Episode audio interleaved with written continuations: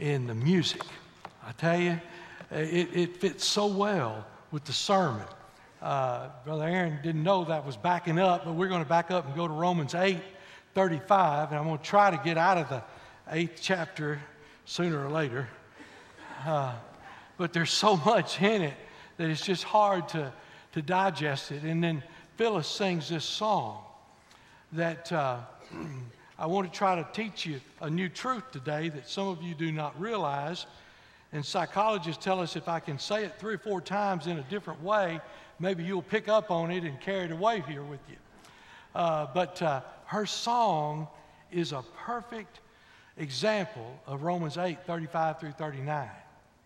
We have this idea, and we try to tie it into salvation, that nothing can separate us from the love of God. I can go through this, I can go. That's not what this scripture's saying. This scripture is saying nothing can separate the love of God from us. I'm going to fall, folks. I'm going to fall flat. But the love of God for every one of us is the same. It never, nothing can separate it from us. And that's a glorious, glorious thing. Romans chapter 8, beginning in verse 35. Stand with me, if you would, in honor of God's holy, inspired, inerrant, all-sufficient word. Amen? The Bible says, who shall separate us from the love of Christ? Shall tribulation or distress, persecution, famine, nakedness, peril, sword? As it is written, for thy sake we're killed all the day long. We're accounted as sheep for the slaughter. Nay, in all these things we're more than conquerors through him that loved us. For I'm persuaded that neither death, nor life, nor angels, nor principalities, nor powers, nor things present, nor things to come. And then he's just like, let's put some lagniappe on here, some icing. Nor height, nor depth, nor any other creature shall be able to separate us from the love of God, which is in Christ Jesus our Lord. Thank you, Lord Jesus, for the joy to be in your house.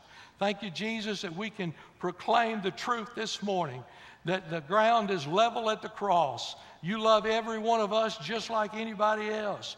Doesn't matter how rich we are, how poor we are, how educated or uneducated or what our names are. Lord, thank you that you love us just like everyone. I praise you for that. I ask you in this service to have your way. All is vain unless the Spirit comes down. We're asking you, Lord, in a divine way to let your Holy Spirit fall fresh on this service. And we'll praise you in the name of Jesus. Amen. Amen. I want to just look just a few moments this morning at the subject of love. No greater love can ever be shown than what Christ has shown for us. The Bible is the greatest book about love that has ever been written. It contains the love story, the greatest one that's ever been told, of a righteous God and a fallen mankind. When you look at the cross, you see evil, you see deceive, you see sin. But when you look at the cross also, not only is evil there, but you see love, and you see a Father that gave his Son for our sins. And so at the cross, good comes in, evil comes in. But I've read the rest of the book, and the evil is going to be defeated. It's going to be wiped out. It's going to be a glorious day. So the whole message of Jesus is centered around his love for us.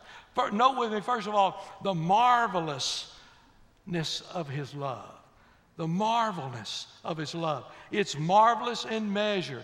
His love, as I prayed earlier, is equal to everyone. There's no one. I'm thankful this morning you don't have to have enough money to come to Jesus.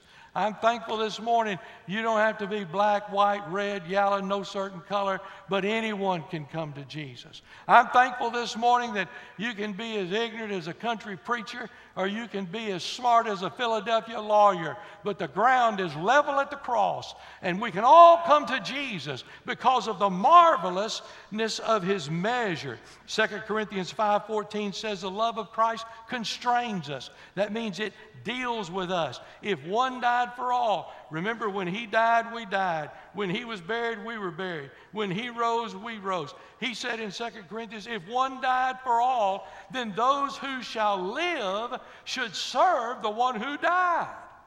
That's talking about us, folks. We ought to be serving the Lord. Our devotion to God ought to be more than ever before. because of what Christ has done for us. It's marvelous in its measure. It's marvelous in its meaning. It's a simple. Don't try to complicate the love of God. Let me tell you how simple it is. Romans 5:8 says, in that while we were yet sinners, not when you looked good on Sunday, not when you had everything all pressed up and everything and you looked sharp. While you were laying and wallowing in your sin, Christ loved us enough to die on Calvary for us. That's the love of God in its meaning. Why would he do that? So we would have an opportunity to accept Jesus as our Lord and Savior and have eternal life. Salvation is a free gift, folks. It's free. But nobody's going to force it on you. You can't force it. I know there's some people say, well, irresistible grace. If God says you're going to be saved, you're going to be saved. It don't matter whether you want to or not. That's hogwash.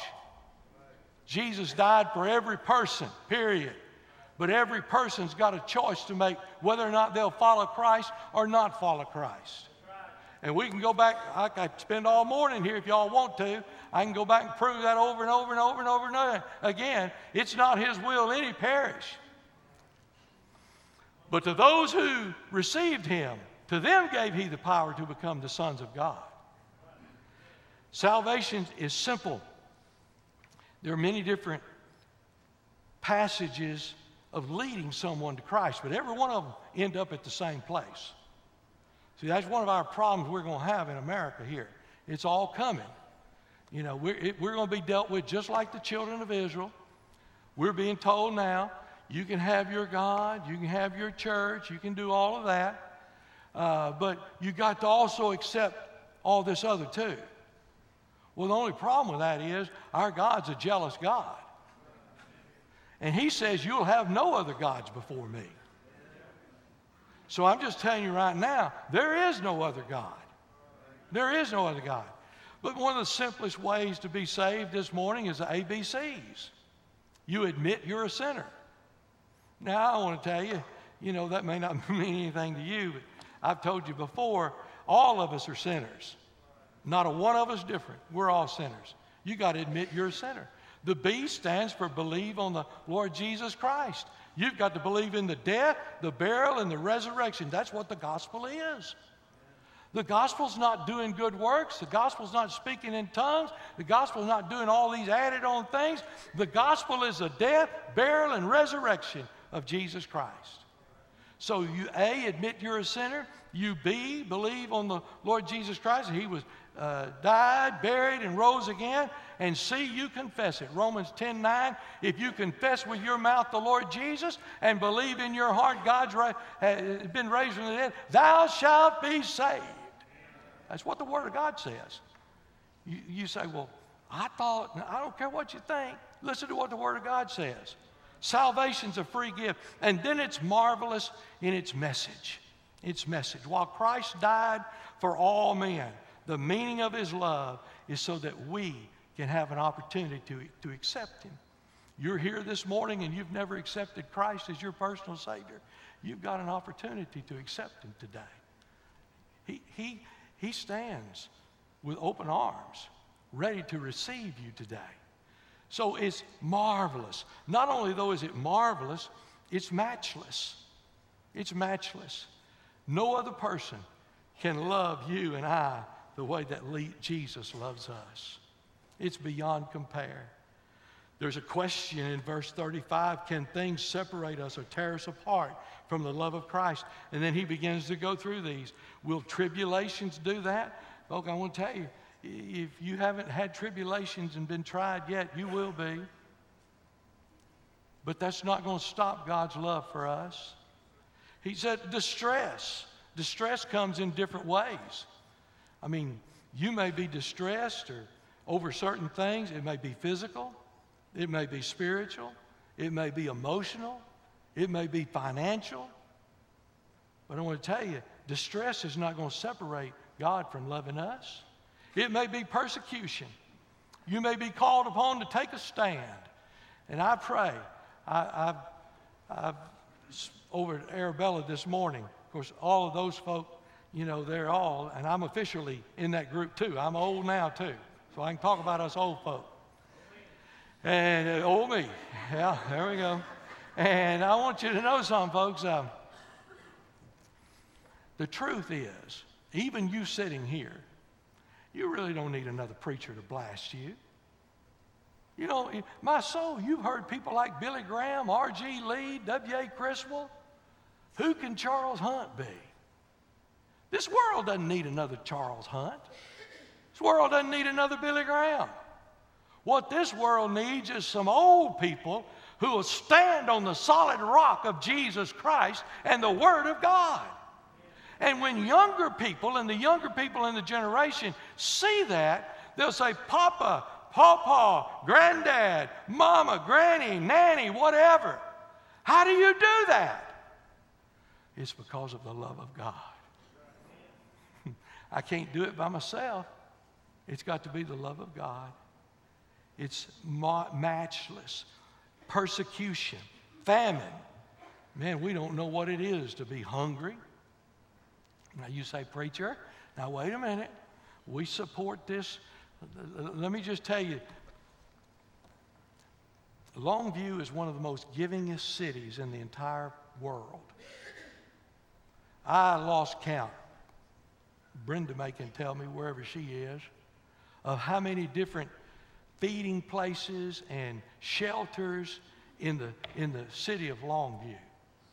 So I just want to tell you something. I'll go on record and say it. If you're standing on a corner hungry in Longview, you just ain't been to the right place. Because there's food being offered all over our town here. We don't know what it's like to really be hungry. I almost got there several years ago. I spent 2 weeks in Kenya, and after week one, all my supplies run out. And Barbie knows exactly what I'm talking about. You know, you can have beans today and rice tomorrow and beans the next day. But, you know, after about 10 days of that, it just, you know, I don't know. There's just something not right. But we don't know what it's like to go to bed hungry. Nakedness. We've not reached the point where folks don't have clothes, peril, great dangers come our way in this life. The sword. We may even be killed by the sword. We don't know that. But the answer is things can separate us from loving Christ as we ought to. But nothing can separate Christ from loving us as he said. That's what the Scripture says. Though all of these things are listed, the Bible says we're accounted as sheep for the slaughter. God's children through the ages. Let me just prophesy just a minute here. The leftists are not our problems. The Democrats are not our problems. The Republicans are not our problems. The problem we have is the same problem that other countries have gone through. They just hate Jesus Christ. And as long as you're going to stand up for Jesus, everybody's not going to pat you on the back and say, wonderful, that's great. You can go to England, find churches much nicer than this church. Millions of dollars spent, and there'll be 15 people in them. Same, go anywhere you want to in the world. There are very few places where that's not happening. The problem we've got is between the devil and the Lord. We've got to always remember that people are not the enemy. They're victims of the enemy. The enemy has and is and always will be Satan until Jesus comes back and straightens all this mess out. Paul said it best in Acts 20. He said, the worst of what I've gone through is nothing to me because the love of the Lord was matchless. It's marvelous. It's matchless. When beaten, maimed, stricken, afflicted, fed to lions, burned at the stake. The kingdom of God never went down. It went up. It increased. I love to read what preachers preach after some traumatic event. I was in revival in Beaumont, the Sunday night, and it was a typical meeting and everything. Never will forget it. It was good, but it, half crowd full. That night, we invaded Kuwait. Monday night at the revival, we had to haul in chairs. And there were even people standing. Now, by Tuesday, things had settled down. They went on back on their way. You remember 9/11. It didn't matter whether you were a leftist or a rightist or a Democrat or Republican, an independent or anything else. We got to join hands and pray. So I looked up a couple of sermons, and I thought one was really great that the preacher preached on the day or the Sunday after the World Trade Center. And he gets up and he says this. He's in the Midwest. He said, "How shall I strengthen you with hope this morning? How can I be an encouragement to you?" The World Trade Center just happened. Every one of us in this room, that went, you know the shock we were still in that next Sunday. How shall I strengthen you? Shall I try to strengthen your hope politically and comfort you that America is durable and will come together in great bipartisan unity and prove the democratic system strong and unshakable? Shall I try to strengthen your hope militarily and comfort you that American military might is unsurpassed and can turn back any destructive force against the nation? Shall I try to strengthen your hope financially and comfort you that when the market opens on Monday, that there'll be stability and long-term growth to preserve the value of your investments? Shall I try to strengthen your hope geographically and comfort you that we live in the Midwest, far from the major political and military financial targets? Becky and I were living in Port Arthur at that time, and everyone always told us the whole time we were down there, there are hundreds of pipelines underneath. If anything ever landed in Baytown, Channelview, anywhere, it was going to blow all of Beaumont, Port Arthur, everything was going up in flames. But he said, we're up here, we're okay. Shall I try to strengthen your hope psychologically and send you to the webpage titled Self-Care and Self-Help Following Disasters? Should I try to strengthen your hope eschatologically? That means by end times. I'll use that from now on and not that word. That you won't be on earth anyway when this blazing fireball comes near your town. And then he said this, the answer to those 6 questions is very easy for me. No, I will not try to strengthen your hope in these 6 ways. And the reason I won't is because none of them are true. The American political system is not imperishable. Now, don't you tar and feather me. I love America and I love the democratic way, the republic. I love all of that. But I'm just telling you, if you're thinking right now that because America has been great and what we've experienced, that means that we're going to be imperishable, you're wrong. You're very wrong. Because in the midst of all of this that we're loving and enjoying in America, almost 60 million babies have been murdered. And somebody's going to pay for that. The American military cannot protect us from every destructive force. I'm just telling you the truth. Ours may be mighty, it may be the biggest of all, but I want to tell you, when somebody unleashes 2,000 rockets on us, 1 or 2 of them going to get through.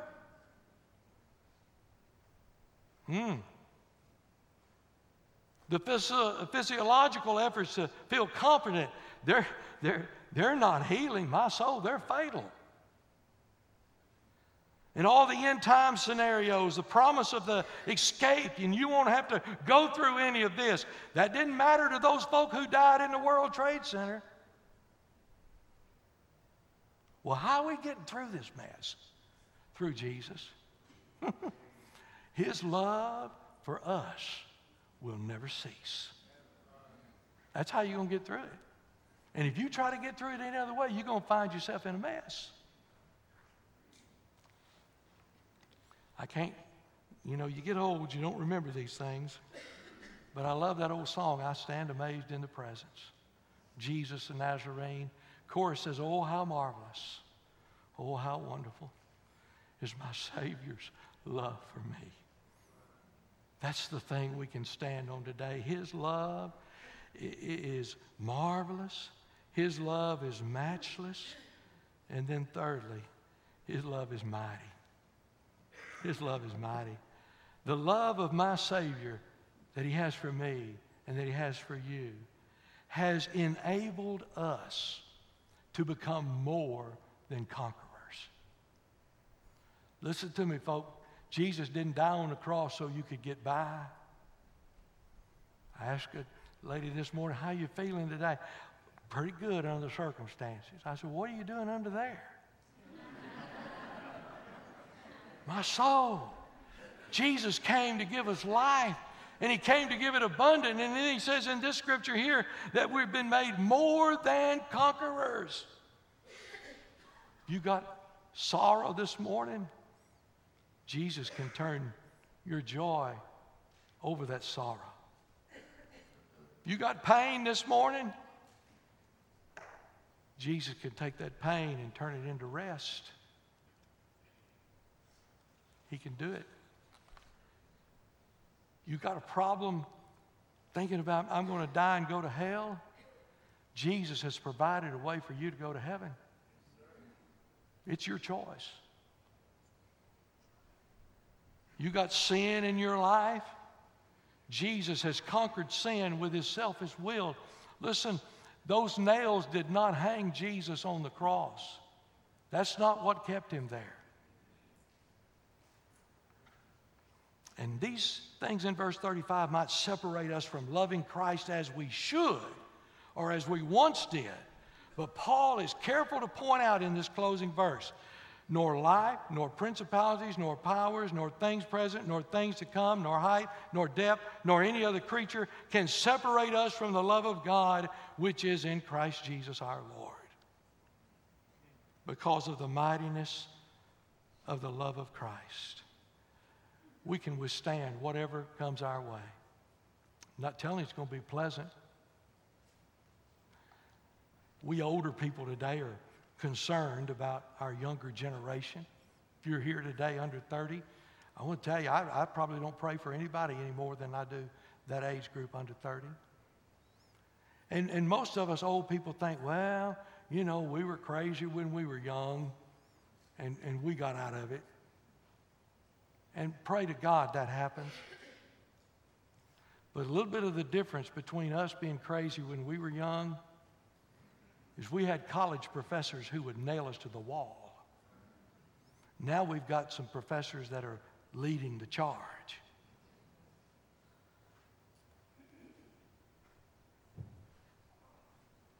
That's why it's important that all of us old people take a stand for Jesus, so that we can tell this world we're where we are today because of what Christ has done for us.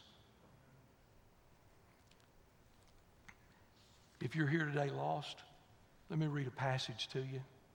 Found in Isaiah chapter 1. He said, come now, let's reason together.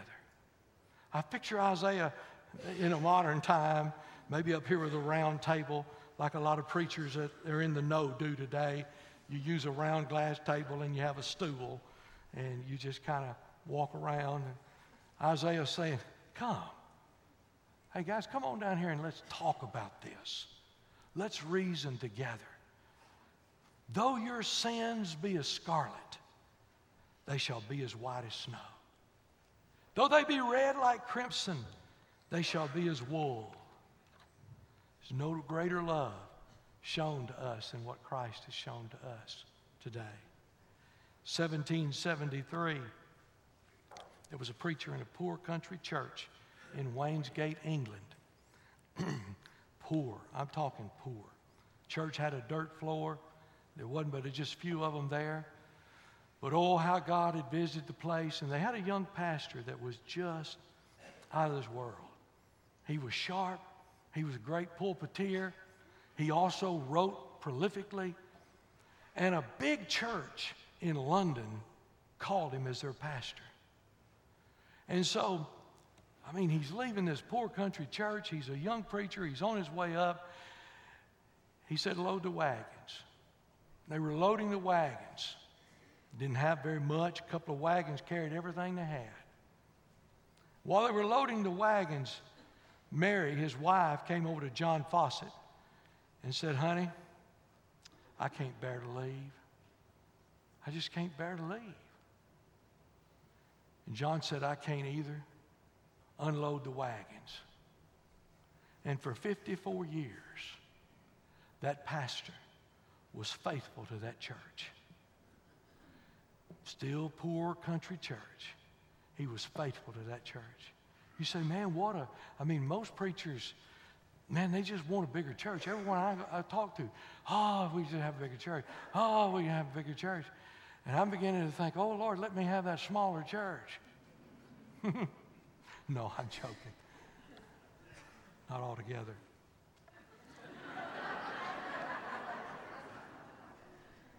Out of all that experience, John Fawcett wrote this hymn. Blessed be the tie that binds our hearts in Christian love. The fellowship of kindred minds is like to that above. That's what our Lord has done for us. Listen, don't misquote this. It's not, because we try to talk it into people losing their salvation and all this stuff. It's not that I can do nothing to separate me from God. It's that nothing can ever happen with me, to me, or for me that separates God's love for us. That's a whole different ballgame. And when all the smoke is cleared, we're going to understand one day that you need to make a choice to follow Jesus. And you need to take him by the hand, and you need to let him lead you. But I tell you, we're going to discover one day that it was far more important that he had a hold of us instead of us having a hold of him. Lord, would you hear our cries this morning? God, for those that, if they were to walk out of this building and something tragically happened, we'd never see them again. God, today, would it be their day of salvation? Lord, would you open their life and their heart? And would you save them before it's everlasting too late? Lord, I pray for people that need a church home.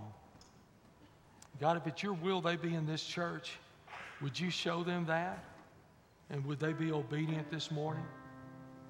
But maybe, Lord, there may be some of us they've just kind of forgotten how loving you are and how loving you've been. Lord, maybe we've not loved like you love. And today you're calling us because we died with you. We was buried with you. We've been resurrected with you. And we're to love folks just like you love folks. God, would you help us do that? These altars here, God, today I pray they would be filled with people crying out to you, thanking you for the love that only you can give. Let your Spirit have control and work today. In Jesus' name we pray. Amen. Would you stand together as we